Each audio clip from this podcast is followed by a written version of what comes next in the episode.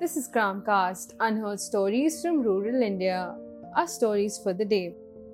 Change in test results causing confusion, as reported by Sunil Balasaheb Dhumal for 101 reporters on 23rd May. Hospital guidelines state that only patients with a positive COVID test will be admitted to public hospitals. In the second wave, many patients are experiencing lung infections despite negative COVID test results. The high resolution computed tomography test is utilized for lung infections. If the range is 5 and above, those patients will require medical aid. These patients are denied admission in public hospitals. In such circumstances, they are forced to be admitted in private hospitals. Changing hospitals worsens their health and takes three days' worth of time away.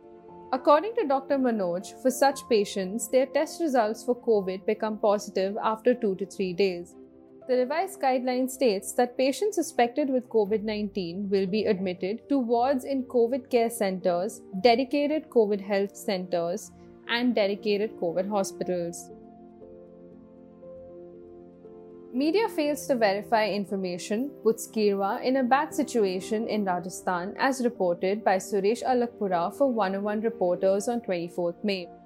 With 24 deaths in the village, all communication was removed from Kirwa. The media attributed these deaths to the dead body of a COVID 19 patient who hadn't been cremated in line with the COVID 19 protocols. Investigation revealed that the patient had passed away due to a cardiac arrest days after testing negative for COVID 19. The media hadn't verified the news either. They heard about the correct news through a post on Facebook uploaded by Education Minister Govind Singh. This post was later removed. 400 COVID test samples were taken from Kirwa. The test revealed that the rate of infection is lesser in Kirwa than in other villages.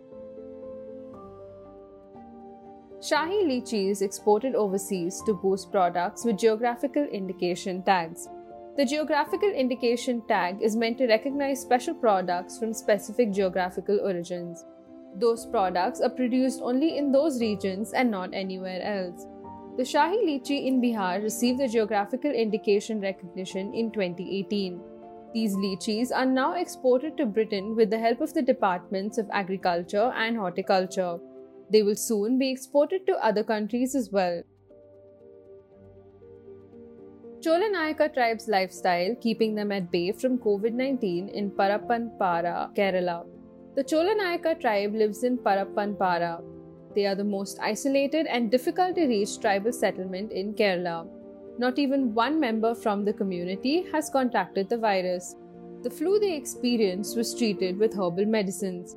The tribal community prefers to stay by themselves as they don't like intruders in their lives. Once in a month, they come outside the settlement to sell honey and collect their ration provided by the government.